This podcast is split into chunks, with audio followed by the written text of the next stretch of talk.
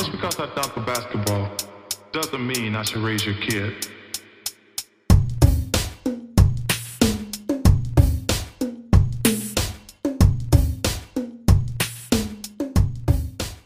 Hello, and welcome back to Dear Adam Silver, a show dedicated to creating and discussing alternative perspectives on sports and art.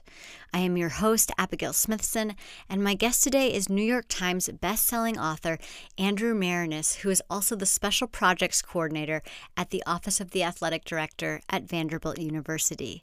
Today's conversation features Andrew's book, Games of Deception, which focuses on the first Olympics where basketball was included as a sport. These were the 1936 Olympic Games, played in the heart of Nazi Germany during the regime's ascension.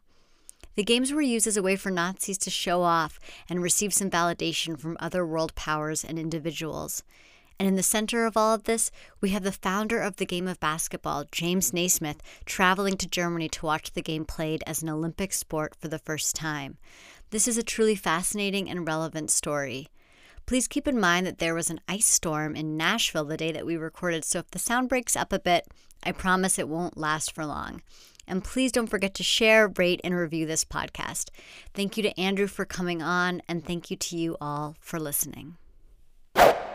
Andrew, thank you so much for joining me on a Saturday morning to talk about this wonderful book, Games of Deception, which is about the first time the Olympics included basketball as a sport um, which also overlapped with the Olympics being held in Nazi Germany in Berlin. Um, so I'm so excited to unpack this book. Thank you so much for joining me. Oh, thank you, Abigail. I'm excited to talk to you about the book. I loved writing it, and it's been a while since I've had a chance to talk about it with with COVID. You know, not sure. getting to travel around to, to libraries and schools and book festivals quite as much. So, thank you and there is such it's so interesting that you bring up schools because there is such this there's a really powerful educational component uh, to this book that i think we can talk about a little bit later how we look at current olympics and where olympics are being held and how the olympics are run now. Um, but it's such a important to have this document to kind of see what happened see what happened before. And the book starts out in New York Harbor with the the ship sort of leaving um, the port with all of the uh, Olympians having um, boarded and they're kind of headed towards Germany, and there's this huge crowd seeing them off. It's this kind of patriotic scene, and then we go straight into uh, sort of what what awaits uh, these uh, athletes once they get to Germany. What what is the actual climate there? And so I would just love to talk a little bit about how you came to this story, how you arrived, and sort of decided to to tell the story. Oh, sure. So um, it goes back to my previous book, which was called Strong Inside. It was a biography of Perry Wallace, who was essentially the Jackie Robinson of the SEC, although in basketball. He was the first black basketball player in the SEC. And I wrote about him when I was a student at Vanderbilt uh, back in the late 80s. um, Perry had broken the color line in the SEC in the in the late 60s and I wrote a paper about him for a Black History class uh, 20 years after he had made history. Um, Perry was just an amazing man who went on to become uh, attorney for the Justice Department. He was a professor at American University uh, Law School. Uh, where he was a colleague of uh, Congressman Raskin, who's been a key figure in the impeachment wow, trials. Wow, what a crossover um, there! yeah, yeah. And one of the trips I made to talk about Strong Inside was uh, to Lawrence, Kansas, and uh, spoke at the Dole Institute of Politics there. Uh, I'd never been to Lawrence before, but being a big college basketball fan, I, the main thing I wanted to do on that trip was to see Allen Fieldhouse. Um, and so I was able to do that. And a mutual friend of ours named Curtis Marsh, uh, who was yes, huge shout out to Curtis. We got to acknowledge uh, Curtis. Yes, absolutely. yeah, great guy. Was running the DeBruce Center, which is a great uh, facility next to the field house. And in the building there, they had James Naismith's original rules of basketball under glass. Mm-hmm. You know, these are the pieces of paper from the 1890s. Um, and Kansas had outbid Duke to in an auction to house these original rules of basketball. Of course, both schools wanting to claim that they are the home of, of basketball. Right. Um, and so when Curtis showed me those rules, he also showed me a picture next to it of James Naismith with the Japanese basketball player from the 1930s. And he said, Hey, did you know the inventor of basketball was able to see his invention debut at the Olympics. Um, and I had no idea, you know, and I even consider myself a pretty big basketball fan. I love sports history, but I didn't know that Naismith was still around when when basketball, you know, first appeared at the Olympics, and I didn't know which Olympics it was either. So I asked Curtis, and he said it was the 36 Olympics in Nazi Germany. Um, and so standing right there, looking at the rules, is when the idea to write this book came. Um, you know, first book about uh, sports and race, and I thought this would be an opportunity to write about sports and anti-Semitism and fascism, um, and that's kind of the the niche that I'm trying to develop is, um, you know, sports and history and larger social issues, and I thought this fit the bill perfectly. So um, pretty much got started the the next day uh, after being there in, in Lawrence. Wow, and I, I mean, I think that the sort of one of the the main events that that I know that I associated with the 1936 Olympics before learning about the the basketball um, was Jesse Owens, um, you know, being a star at the 1936 Olympics, and that being a way that you know the um, some kind of sort of empty. I mean, not empty for him, but the way a way the United States, you know, was able to to sort of uh, publicly push back on what was happening in Germany as far as th- saying we're better than them. Even though when Jesse Owens came home from from winning all these medals, he was he was not treated. Uh, better um, or equal to other right. to, to, white people. Um, so I feel like that's what I had associated most with the 1936 Olympics prior to now knowing that it's the first Olympics where basketball was included and how those events kind of moved side by side. Yeah, that was the case for me too. Um, you know, and it was a challenge in envisioning how to write this book and actually writing it is that it's not like the 36 Olympics are unknown to sports fans. You know, right. I mean, combine the Olympics and Hitler, like people are going to know about that event. And a lot of people are familiar, at least somewhat, with with Jesse Owens. There, um, maybe have seen documentaries about those Olympics or have read Boys in the Boat or Unbroken. Um, and so I knew that in some ways, um, as an author, that was good. I mean, there was already sort of proven interest in the subject, but also created a challenge of writing something that was different enough so people felt like they were learning a new story. And going back to that first scene that you mentioned at the harbor in New York, uh, when all the Olympians and all sports are boarding the SS Manhattan to sail to uh, Europe for the Olympics, you know, that had been written about in those of their books as well. And so I was looking for something that was different. And one of the things I found was that there was a protester on the shore that hadn't been written about before. And I found this in an article um, from a New York paper at the time talking about a man named Richard Reuterer, who was an American who had been held as a prisoner in Nazi Germany for almost a year, thought he was going to be um, executed, and what he all he was doing was taking notes about what he was seeing uh, happening in Berlin, you know, as a visitor there, but was imprisoned for that. And he was let out, um, I think, as kind of a PR move uh, by the Nazis uh, ahead of the Olympics. But anyway, he comes back to the United States and he's trying to raise alarms about what he saw in Germany. And he's he's the one sort of exception to this patriotic uh, Fourth of July type of scene that you see at uh, on the shore where he's got a banner that says boycott this land of darkness and fight for race tolerance democracy and peace. And of course you could say that's what we end up fighting for in world war ii but um, you know he was the lone voice and, and that scene uh, at the harbor. And of course it was too late by then for the us to boycott. Uh, but he is one of the last images that the athletes saw as they set sail for germany yeah, I think that that was such a um, just like details like that that kind of uh, popped up um, throughout the book. I'm also remembering the. I'm just gonna go to the actual book here. Um, Al Miller, who is a Holocaust survivor um, living in Cincinnati, that you were able to connect with, and he actually was living in Berlin at the time and snuck in to the Olympics to watch uh, the like different events. Um, and you actually were able to have conversations with him about that experience, um, knowing you know he was a young kid, but what was happening in in Berlin, uh, you know, Germany at the time was that he was he could tell even as a child that that he was not uh, welcome or safe.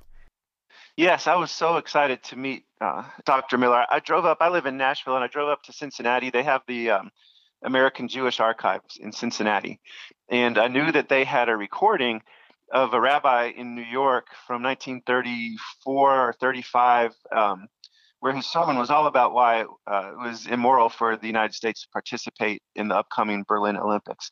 And that wasn't digitized, so I had to go to Cincinnati to listen to it. So while I was there, I mentioned to the archivist, you know, the project I was working on, and they said, "Oh, you've got to uh, meet Dr. Miller," and uh, he's 97 years old, um, lives in Cincinnati, obviously retired, but um, as you mentioned, he was a 13 year old kid in the time of the 36 Olympics in Berlin. And he told me about what it was like to be a kid at that time, a Jewish kid living in in Germany, the way the country was changing, the way his friends or former friends at school were now bullying him, um, joining the Hitler the Youth.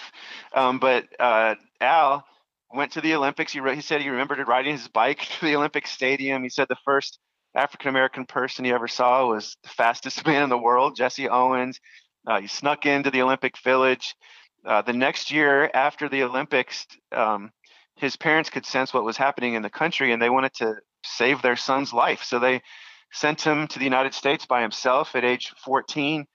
They're not sure if they'll ever be able to reunite with him. Uh, his father has two appendectomies that he doesn't even need as a way to hide in the hospital while the Nazis are looking for him at home.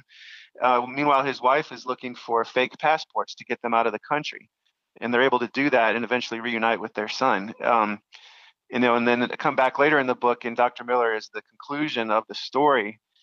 Uh, at age 97, he still visits with high school kids and middle school kids in Cincinnati twice a month to talk about the lessons of the Holocaust. And I asked him, well, what, what do you tell these kids when they ask you, how do we make sure nothing like this ever happens again?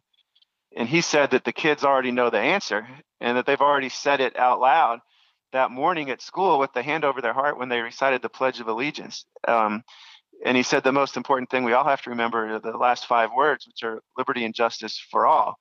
And that we see what happens when people say that, you know, freedom is only for some people and other people are are inherently unworthy of justice, you know, and the, the hatred and the violence that that always leads to, which I thought was um, such an incredible message to be able to share from a Holocaust survivor that unfortunately is is too relevant um, today here in 2021. Um, but but here is a man who was at those Olympics, who's still around today to, to share those those messages and those those important lessons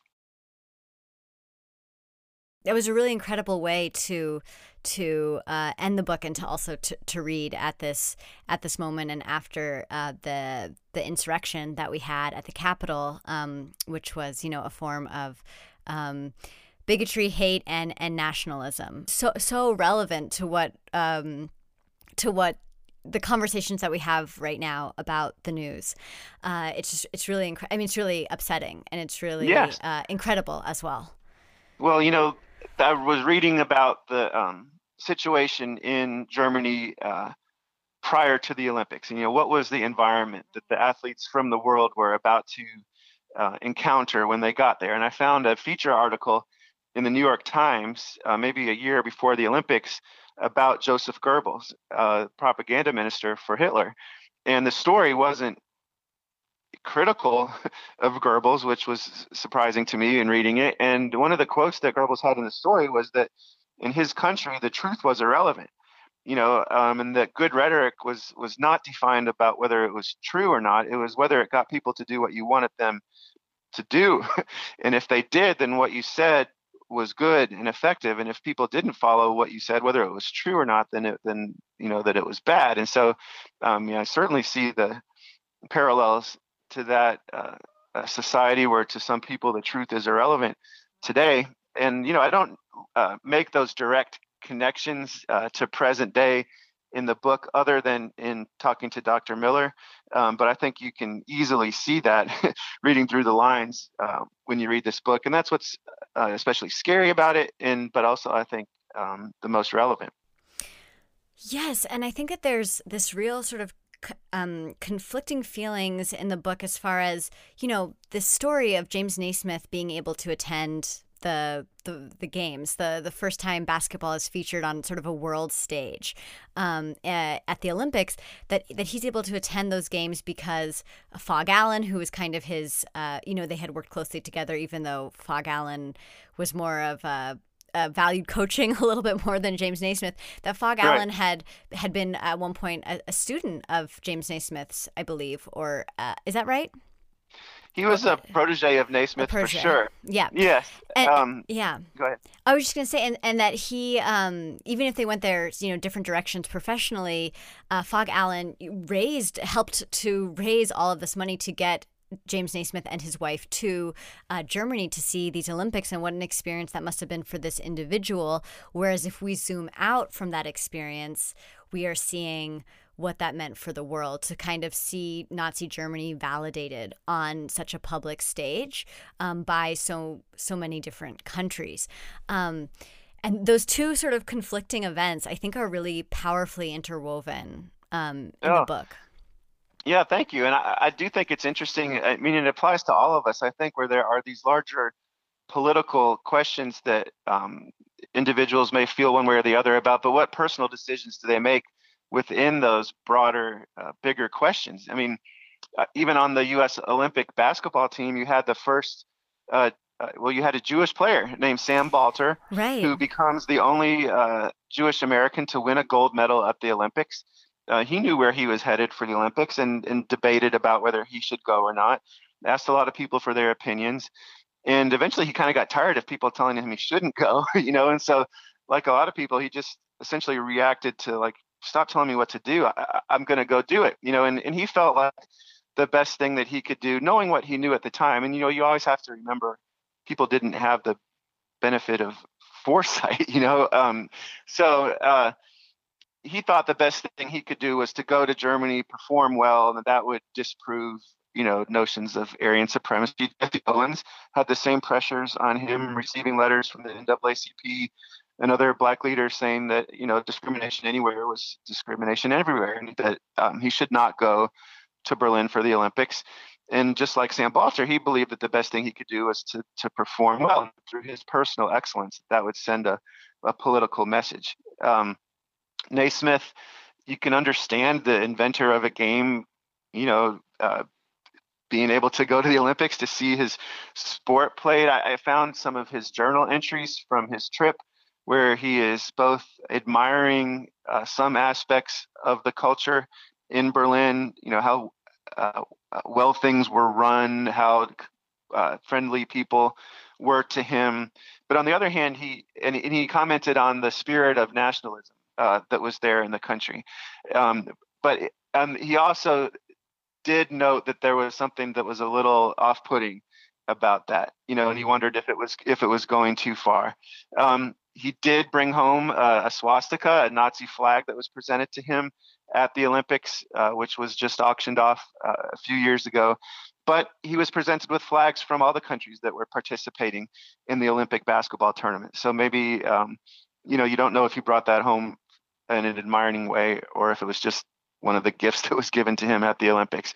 One of the things I was surprised about in doing the research was just how much of a anti-Semite and supporter of the Nazi regime that Avery Brundage was, the head of the American Olympic Committee. Yeah, he. I have to say, uh, I already thought I already really did not think he was great before reading this right. book. I mean, he. Are, I mean, this is mostly sure. from learning about the what happened at the 1968 Olympics with um, yes. Tommie Smith and John Carlos. Uh, this book really uh, just sh- shed a, a lot more light on sort of the evilness behind a lot of the decisions he made and and what a bigot he was. Yes, I went to his archives at the University of Illinois and looked through everything I could find that was related to these Olympics. And one of the things I found was just um, volumes of anti Semitic literature that he was subscribing to, magazines and newsletters that he really wasn't even embarrassed to keep, you know, for posterity in his papers. Um, and uh, letters that he was receiving. Of course, there was a big debate in the United States prior to the Olympics about whether we should go or not, whether there should be a boycott. He was the leading proponent in favor of participating in the Olympics. And um, was getting a lot of supportive mail. And of course, you could say, well, he can't control what people write to him. But every time people wrote to him signed Heil Hitler, Heil Brundage, he wrote complimentary letters back to these people, uh, which of course, and then he was coordinating even with with Nazis, um, trying to influence public opinion in the United States. And he would write letters saying, "Hey, you guys are getting all sorts of negative coverage in American newspapers. Can you send over some positive coverage of the Nazi regime to try to balance things out uh, so that the public will, um, you know, be in favor of participation in the Olympics?" And there were letter exchanges with actual with Nazis, and this is at the same time that Brundage is saying publicly in the American media that we had no right butting into the affairs of another country uh, that was hosting the Olympics, while he's actually encouraging the Nazis to interfere in, in American affairs, you know, in American news coverage. Yeah, there's so many um, contradictions there, and just lies, and uh, the propaganda, um, and and sort of the tool of uh, misinformation, and knowingly using that misinformation as as stated truth. Uh, it it seemed so overwhelming um, at that time. Uh, gosh, yeah, it's just it's really um, incredible, and and also what you're mentioning without. I mean, there's always people can always sort of like look back and look at historical events and and how they connect to what we're experiencing now, but it's it is easy for me to say in this moment oh, it's so logical what was happening, but I can't say that someone um, at that time might have felt the same way. You know, you see the exact same thing happening from the exact same types of people. you know, uh, sure. The, the other point that I, I, I, make in the, in the book is that when the um, Nazis developed their Nuremberg laws, uh, which were the laws that stripped Jews of citizenship and um, determined, you know, like what how many drops of Jewish blood would qualify you as Jewish, that they they looked to the United States um, when they were developing those laws and sent law students over to American law schools to study American race law, which they've considered the most racist laws in the world. Uh, and that's what they were looking for. And in part, they um, based the Nuremberg laws after uh, what they learned in the United States, which was, you know, I know that that is becoming increasingly talked about, but I don't know that it had been written about in many sports books before. So I was uh, eager to um, tell that side of the story also, and that you know the places that these Americans came from on the basketball team. And we can talk more about you know who was on this team, but half the team came from McPherson, Kansas, and half the team came from Los Angeles. McPherson had been home to a significant uh, Klan presence. I have a picture in the book of KKK um, uh, parading through the, the streets of McPherson. And in Los Angeles, uh, had deported uh, million uh, Mexican Americans who were actually American citizens. So, same types of things and, and hatreds that you saw in Germany at the time were were evident here in the United States. Yes, absolutely. That's such an important point. I just read uh, "Caste" by Isabel yes. Wilkerson, and she she really, you know, from the beginning of that book is. Um, hammers home the fact that the the Nazi regime, the the sort of the thing that we say never again about uh, took notes from from us, you know, uh, about the Jim Crow laws and about how segregation functioned in the United States in an effective uh, way. Like it's just it's it's really an, it's an incredible uh, comparison to see laid out. I, I agree, and her book is terrific. Um, uh, the source for me in writing my book, her Caste wasn't out yet, was um, Hitler's American Model uh, by James Whitman, um, which really uh, explores this in depth. Um, and I think it's, you know, and especially when I speak to students about this book, you know, that they're taught about World War II and the United States, you know, coming in to save the day. And I had two grandfathers that were in World War II, and of course, very proud of them and, and what they did and what the country did. But you also can't ignore that prior to the war, there were a lot of people here in the country that supported Hitler, or maybe if they didn't express that, were still acting um, in such discriminatory ways towards African Americans or Jewish people here in the United States. Absolutely. Um, and I think that that goes back to sort of the individual versus the system a little bit, like how those things can function um, separately sometimes. Um, uh, you know, the, the the man who's protesting on the um, mm-hmm. at the at the great send off for the SS Manhattan to head to Germany. There's that lone protester, and then also like you know your your countries at war and you and you sign up and and you fight and then the narrative is pushed forward from there and you're a part of that narrative um, and it's really hard to I mean, it's just those those things. Just going back to like Naismith versus the the, the Nazi regime, and and how those things like sort of sit side by side. And even when I was with you know, I interviewed Curtis for my podcast when I was in Lawrence, and he was saying how amazing it was for James Naismith to get to go to the uh, Olympics and what a what an incredible experience it was, and how it was just great that Canada, his home country, and the United mm-hmm. States, his adopted country, were playing against each other in the in the championship game.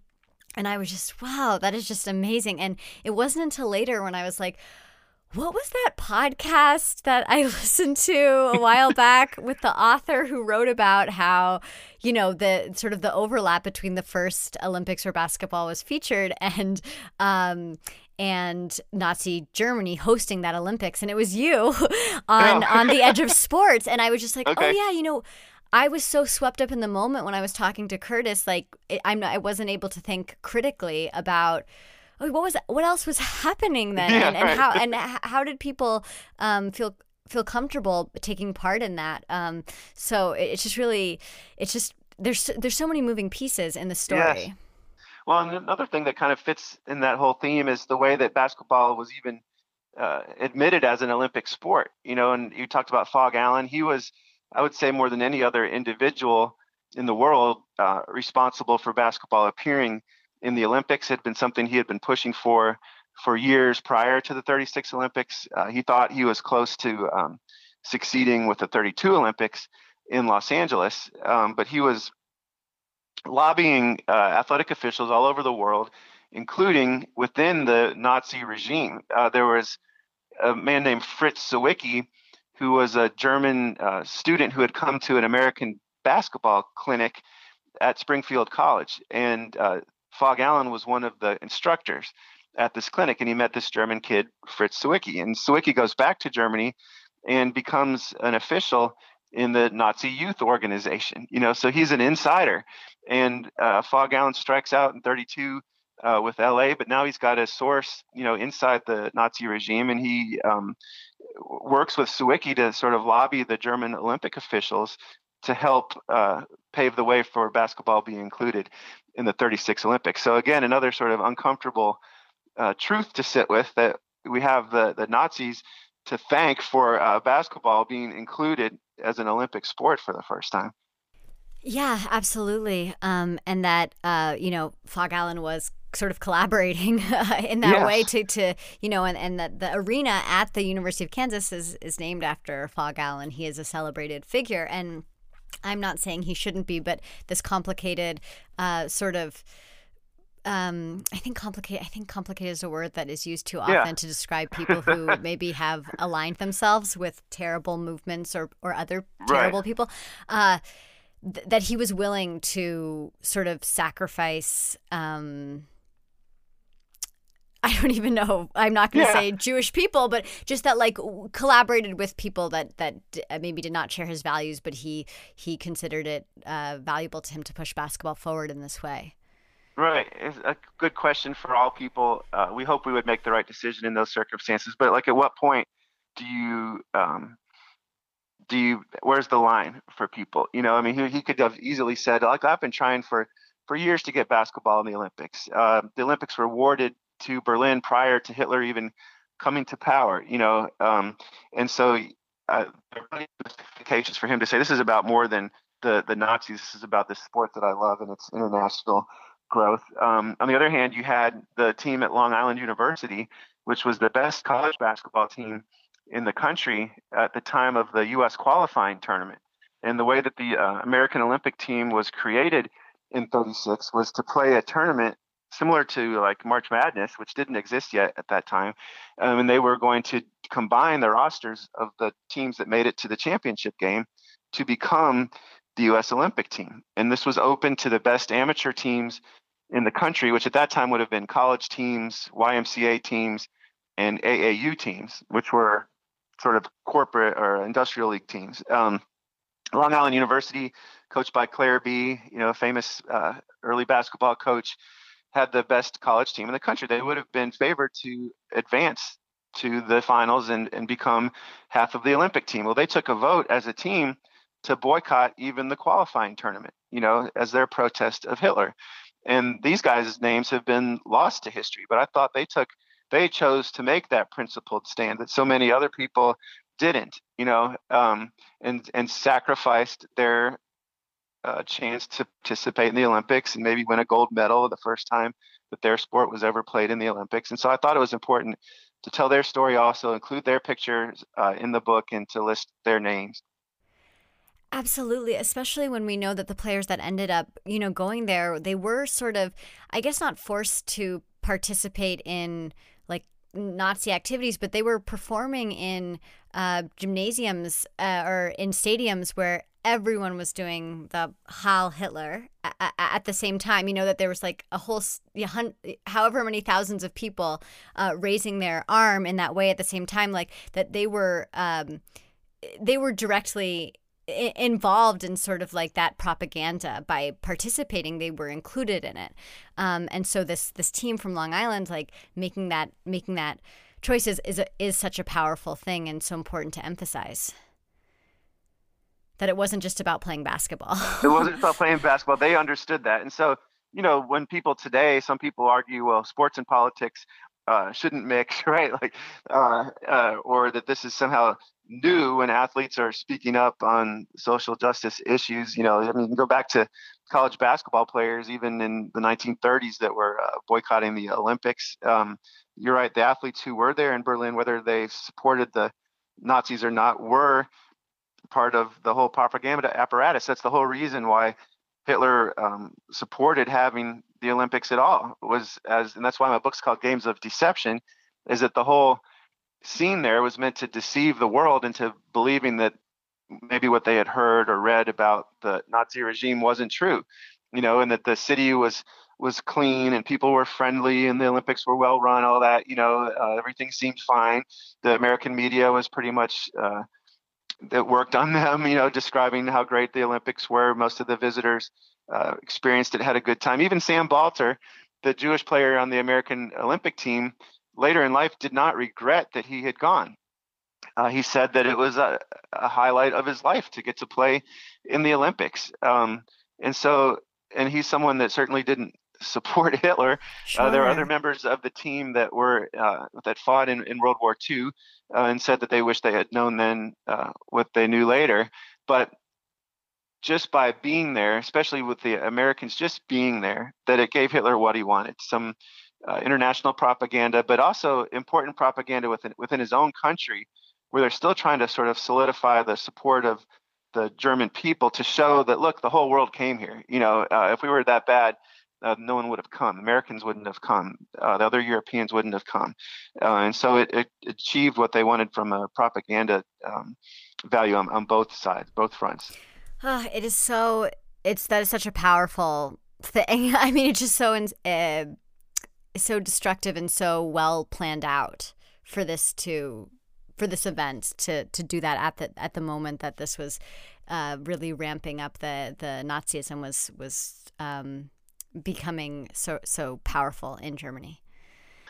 Yeah, that was that was what was most interesting interesting for me to um, study as I was researching the book and to write about. I think a lot of times, at least for me, I don't know about other people. Like when I read about the Nazis, it's it's a little further along, you know, mm-hmm. in, into the regime, Absolutely. or you know, it's, it's at the concentration camps. It's in World War II, and but really the most uh, fascinating part for me was what what was the buildup like those early years, 34, 35, 36, and how the culture was changing there, how people were turning a blind eye to it, how propaganda was used, and of course, that's what seems to be the most relevant uh, to our society today.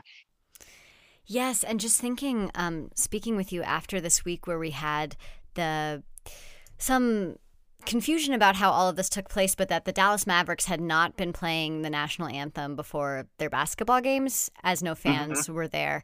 And then it seemed that it was reported that Mark Cuban, the owner of the Dallas Mavericks, was saying, We're not going to play it anymore. Um, but then he seemed to go later go on and clarify that. Um, that wasn't the case that they were making like an all out rule about that. But in the meantime, the NBA said all teams have to play the national anthem before um, games, and now we have the lieutenant governor of Texas, uh, who's also writing uh, something called the Star Spangled Banner Protection Act. Um, it says uh, to ensure that the national anthem is played at all events which receive public funding. Uh, so it's just uh, this idea of patriotism, nationalism, the, what it means to. Um, sort of believe in the and, and care and support your country uh sort of i would say um kind of set into this uh i would say this is really a contradicting event to kind of like require such, yes, such, absolutely. Such acts, every... so, so much performative uh, yeah. patriotism rather than actual patriotism, which I see think we see reflected in in maybe more in what Colin, Colin Kaepernick has done rather than um, requiring people to play the national anthem. Um, so just how you know, just thinking about that in comparison to what was going on in Germany during this time that you describe, with a lot of performative uh, patriotism, you know, flags and like the like the Heil Hitler and um, mm-hmm. the other things. It's like you're required to do this. You have to do this to prove X, Y, and Z. And if we see you in the crowd not doing it, or if you're doing something else, or whatever it is, like you could be tracked down and killed potentially. Yeah, you saw that.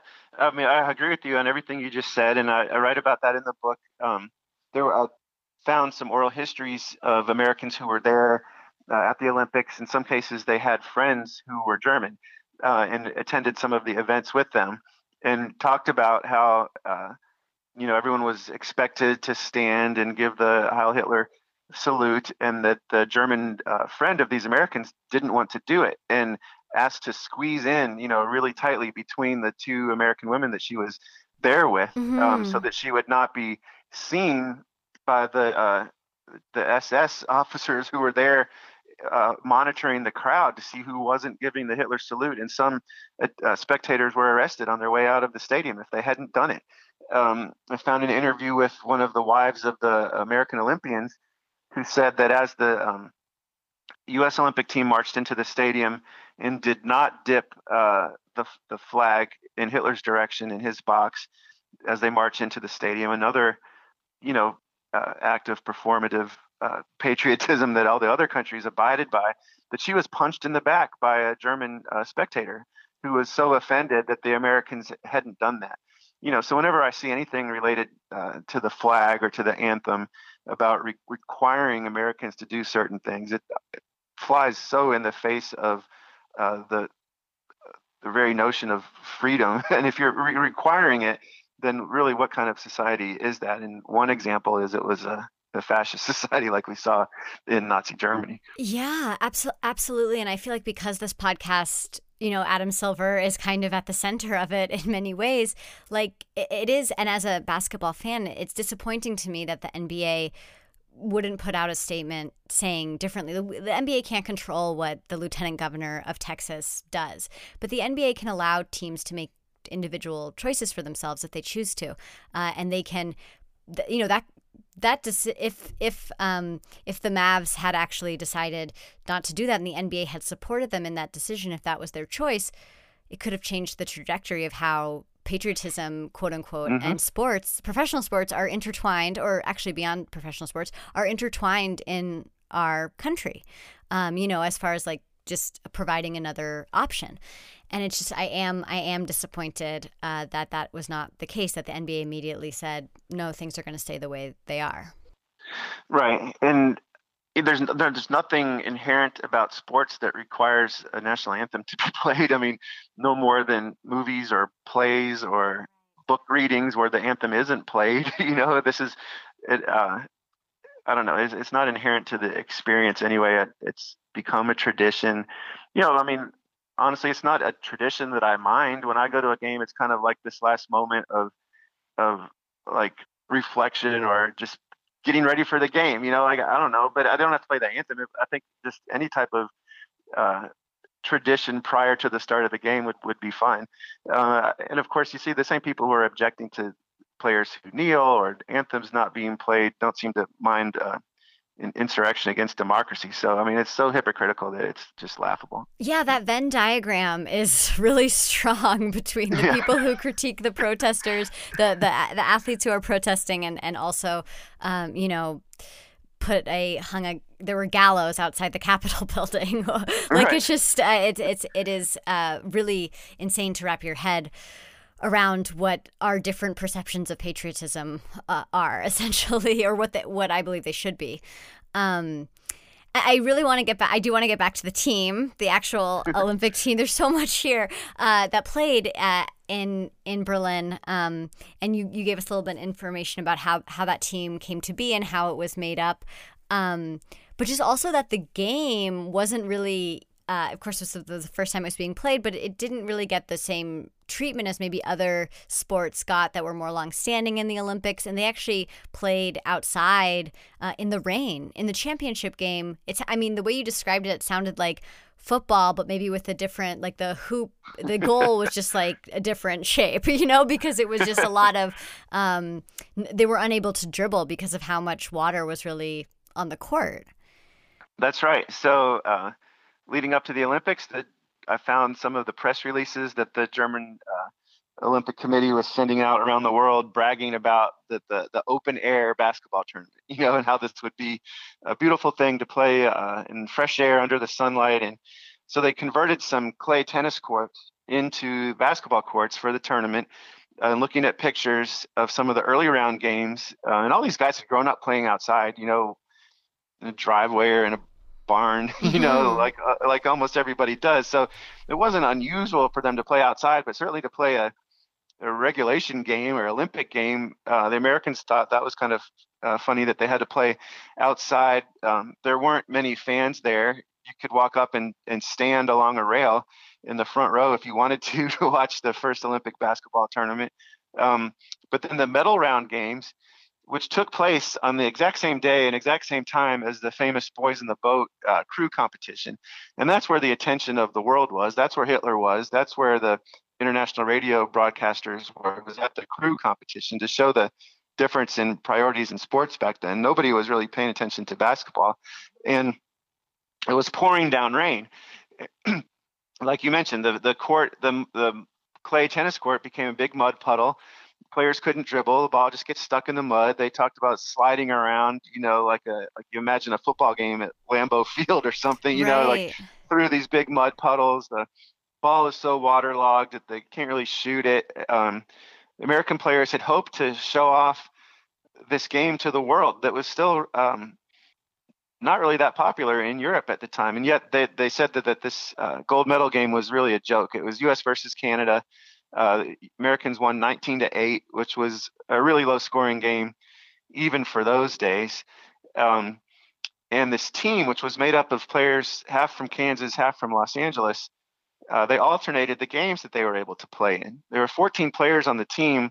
They didn't realize until they were on the boat to Germany that only seven would be able to suit up for any individual game. And so essentially alternated the games they played in.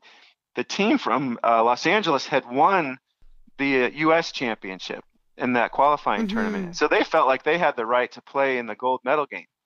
But the tournament started with a forfeit. The Americans were supposed to play Spain in the first round of the Olympic tournament, but the Spanish team went home because the Spanish Civil War right. broke out yes. on the on the eve of the Olympics.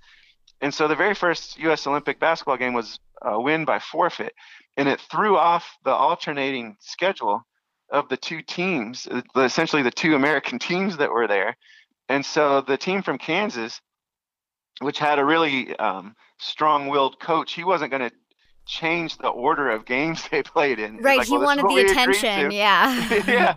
And so they were the ones that got to play in the gold medal game. The, the runner-ups from the uh, U.S. qualifying tournament, and they were the only ones that were able to go to the medal ceremony and receive their gold medals uh, in Germany. The players from LA had to wait till they got back to the U.S. and for their medals to arrive in the mail. They weren't even invited to watch the medal ceremony in Germany. Wow, and you mentioned earlier that the Nazi flag that Naismith received uh, from from the Nazis um, uh-huh. it was among many other flags that he received from other countries, um, showing their appreciation. But that it was auctioned off recently. Yeah, I was, um, you know, researching everything I could about this book and or for this book, and found um, some auction entries of, of Naismith's personal items, uh, his diary that uh, he kept on the trip, uh, some of the, the flags and programs and mementos, postcards he had written back home, some of which were sent on the Hindenburg uh, back to the United States. Um, and there was a, a collector in Canada who purchased most of those items, would not share them with me uh, for research purposes for the book, but there were a number of photographs of pages of the diary. Some of the diary had been written about in a um, sort of an oral history type of uh, document that one of Naismith's children had written at, at, one time. And so I was able to piece together a lot of the diary in in other ways. But I, re- I really wanted to see it for myself. But um, this collector uh, wasn't willing to share it, which I guess I understand.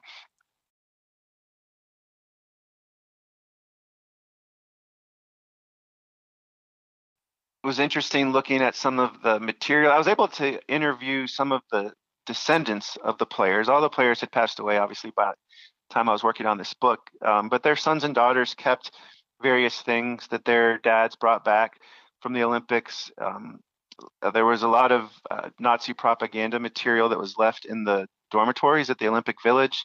Uh, and so some of the guys had brought that back. They took snapshots while they were there, and there's some pictures of them that I included in the book, just sort of horsing around with the Nazi soldiers that were there yes. at the games, and you could tell that they really either didn't pay attention, didn't understand, didn't care, uh, but you know they were they were mingling and having fun with these guys um, at, at the Olympics, no doubt. Yeah, that that was those were really interesting uh, to see those photos um, presented in the historical context, and and I mean, I, I, think, yeah, there's probably people as there are today that aren't following the news that much or thinking about, you know, just like they're there and they're just like this is my experience, and this, you know, I'm not, they're not thinking about it in like this broader, this right. broader sense, right? Yeah. Um, I want to mention that. Uh, it's hard to not look at these Olympics and think about, you know, that the 2022 Olympics are going to be held in China, where we know that there are there is a genocide taking place. There are concentration camps and re-education camps and and things like that. And you know that uh, what we saw in the Olympics and I think for the um, the men's World Cup uh, in uh, Rio with with just neighborhoods being demolished in order to build stadiums and uh, different structures for the Olympics, um, so that uh, even though the Olympics can has the potential to be this this beautiful event bringing uh, bringing different countries together from all over the world and different people and a wonderful place for like individual accomplishment to sort of shine.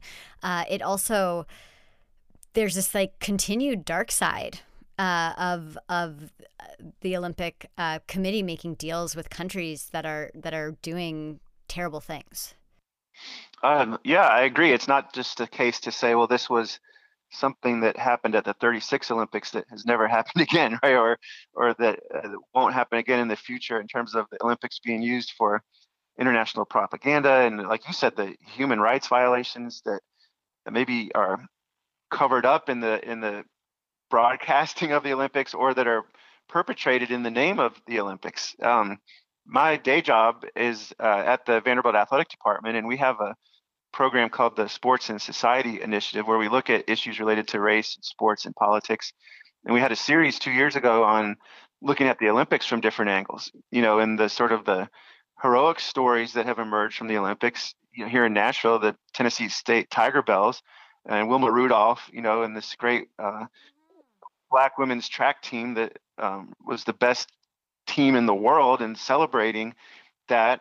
But on the other hand, we had um, a professor from New York, Chris Gaffney, who came in and talked about um, the Olympics as just you know this incredible machine of human rights violations, especially focusing on uh, Brazil. We had the general counsel from the U.S. Olympic Committee talking, you know, clearly about the um, sort of the more patriotic and uh, heroic aspects of some of the individual Olympians. Um, I think myself, I feel a little bit like a hypocrite or um, ambivalent the same way I do about football. You know, um, understanding on one hand the CTE and the long-term health effects on players. On the other hand, you know, can't wait till the next Packers game. you know, sure, as a, yeah. as a Packers fan, um, the Olympics, I enjoy watching the sports. Um, and some of the human interest stories there are truly incredible. Um, on the other hand, all, of the, uh, on one hand, the denial that politics is even a part of the Olympics by some people is is laughable, and then the um, the way that the Olympics are used by uh, regimes, uh, the question of whether the world should show up there and just like they did in Berlin, sort of lend some support or, uh, to that regime by even being there. I, I totally get that, understand that, but uh, you know, I, to be honest, like I still turn on the Olympics and watch it. um, hmm so I think it's it's it's a really tough question, and I'd be I would want to say, you know, of course we shouldn't go to China. Of course, individuals should use their power by turning off the TV or not paying attention. But it's one of those things, just I think in real life that um, I don't know. I, I know I don't live up to maybe my ideals on that because I, I still watch. It's really hard to turn away. I, I totally understand. I mean, first, I mean, I wouldn't say first and foremost, but uh, absolutely, like huge sports fan over here, um, Uh-huh. who who just wants them to be better. You know, who who wants them to do better because I, I love I love watching them, especially basketball. And so this idea that you know I'm really disappointed in the NBA this week, and I'm also thinking, ah, this Phoenix Suns just released that new their new color scheme, their new logo for their um, city edition. I want a Yeah. Phoenix Sun shirt, like you know, it's just I, I haven't bought one yet, but it's just this um, sort of reconciling uh, those feelings together, and then just like putting your best foot forward when you have the knowledge, which of course uh, Right. you've done with this book. And um, but I think I think oh, there's much more ground to stand on for critique when you are a fan. Uh, when you care, when you care about Mm-hmm. When you care, we- yeah. when you care about the games, when you care about the uh, the players and, and what happens, you also um, it just it's it's it's much better than you know sort of the rolling the eyes. Oh, what does it matter? It's just sports or whatever, you know. So Right. I think that that Right. um, is important. And and when I when I call out China, I also just want to mention like the human rights uh, issues that the United States has, you know, maybe not to that Sure. specific extent that what's going on in China, but also that I'm not saying, oh, we should be hosting the Olympics every year instead. Like that, there's Right. there's plenty of there's just that that when we um, the process of how the Olympics uh, gets sort of awarded to different places, I don't think calls for a lot of self reflection by that country to to make themselves better. Uh, I would say historically. hmm Yeah, and I would say that you know, uh, just you know, so I think the most important thing is to acknowledge these issues and to talk about them, and you can still participate in the world of sports as a fan or a podcaster or as an author. It's just like we're talking about with patriotism, also criticizing. Uh, the deficiencies of a country or of a, a political movement doesn't make you unpatriotic, and in most ways it makes you more patriotic. You know, um, and so it's the same thing as a sports fan, noticing the flaws, um, but continuing to exist uh, in that world. I think are compatible. Just trying to to um, make things better, um, and so that's I think the comfort that we can take. As always, I am happy to share that this episode of Dear Adam Silver is brought to you by Bookmans. Bookmans has lots of wonderful things going on right now, including featuring the work of local artists Sombreros and Sparrows at their Midtown store here in Tucson. They have a virtual studio night with Cactus Clouds Art and the Desert Nights Rising Stars Writers Virtual Conference at ASU. And you can actually pick up your own copy of Games of Deception at Bookmans. Bookman sells used books, records, movies, musical instruments, and more, and is a wonderful community oriented store where the shelves are stocked with items brought in by the community. In addition to shopping, you can also trade your own used items in at Bookman's for cash or store credit. And Bookman's has curbside pickup for books ordered ahead of time and for selling and trades. Please visit www.bookmans.com for more information and details about events and to find your nearest location. And remember, Bookman's has cool covered. And one thing I really want to touch on before uh, before we end is just the this Palace of Justice where the actual um, hangings of Nazi officials took place. This is in this is after the Holocaust, after World War II, um, October sixteenth, nineteen forty six. You write about uh, these. Uh, these officers that have been sentenced to death, um, and and the Americans, I believe, are still occupying this this building. Yes. Maybe maybe you can jump in here um, and tell the tell the full story because it's so it was such a powerful place to en- to end. Oh, I'm so happy you mentioned that. Uh, I don't get a chance to talk about this scene very often. In doing the research, it was sort of one of those moments where I was like, ah, I've got something great for the book, you know. Um, and I was reading about the aftermath of World War II and the um, Nuremberg trials and the Nazi leaders that were to be executed after the trials, and they're being guarded by uh, American soldiers um, at the Nuremberg Palace of Justice. And uh, these American guards are listening to the World Series on the radio, uh, and um, there's a gymnasium uh, there at the palace also. And every day, the guards, the American guards, play basketball games in this gym. Um, and so uh, I thought, oh, that's interesting. You know, here I've written a book about basketball um, debuting in the Olympics in Germany, and these Americans after the war are playing basketball. And then I continued reading and found out that when the Americans had to figure out well, where are we going to hang these uh, Nazi criminals who have been convicted at Nuremberg, they decided to do it on the basketball court.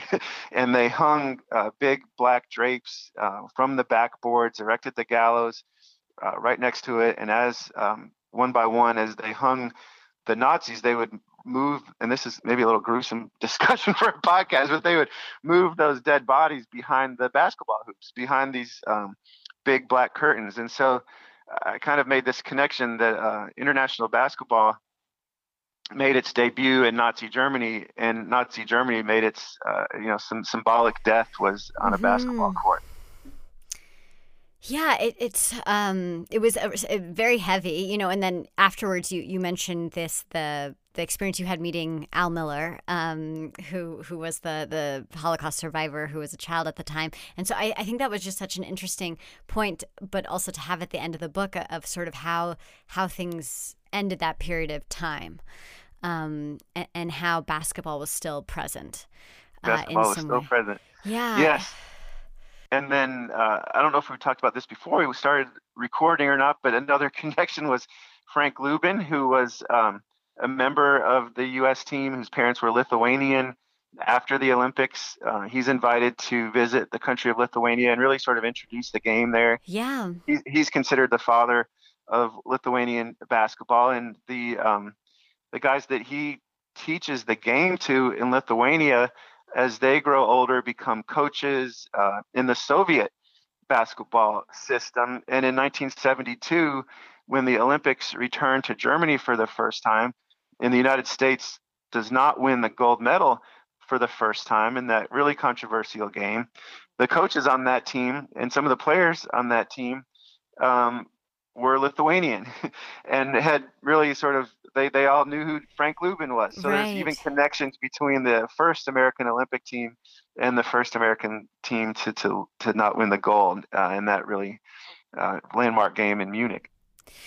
Yeah, uh, it's just like sort of pushing all of it uh, forward. And I know that uh, for a lot of my artwork, I've definitely, you know, for a while I was just collecting basketball nets as kind of records of what had happened on that court. That the like the net holds all the all the highs, all the lows, all the things that had taken place. And so just to think about those those hoops, um, you know, sort of witnessing those the the sort of state mandated death of those those Nazi officials. Yes, yes. Wow, that's really fascinating. If if these nets could talk, huh? yeah, if these nets could talk. Uh, you mm-hmm. know, I lived in Baton Rouge when Alton Sterling was shot uh, in okay. 2016, and that was right in the middle of, of this project I was doing collecting nets. And there was a school like a block and a half from the the store, the parking lot where Alton Sterling had been killed. And uh, you know, if I had been on that court when he was uh, killed, mm-hmm. I, I would have you would have heard something. You would have heard like a commotion, um, mm-hmm. and mm-hmm. the mm. the nets heard that. Uh, the, wow. And then you know I, I I have one of those one of those nets, um, and uh, oh. that that so just the the the the sort of structures, the court, the the the hoop kind of like bearing witness um, and, and, and holding on to that information. Um, oh, that's fascinating. Yeah.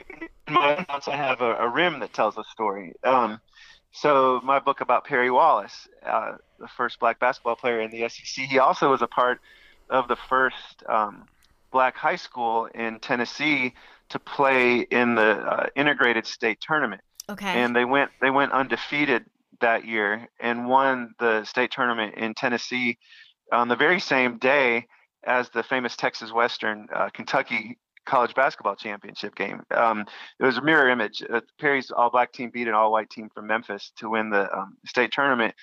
And uh, the class of 1965 at Pearl High School um, just loved this this important team that had accomplished so much um, in civil rights in Tennessee. And in one of the games, uh, Perry and two of his teammates all went up for a, a, rebound at the same time, a putback dunk, and they ripped the rim off the backboard.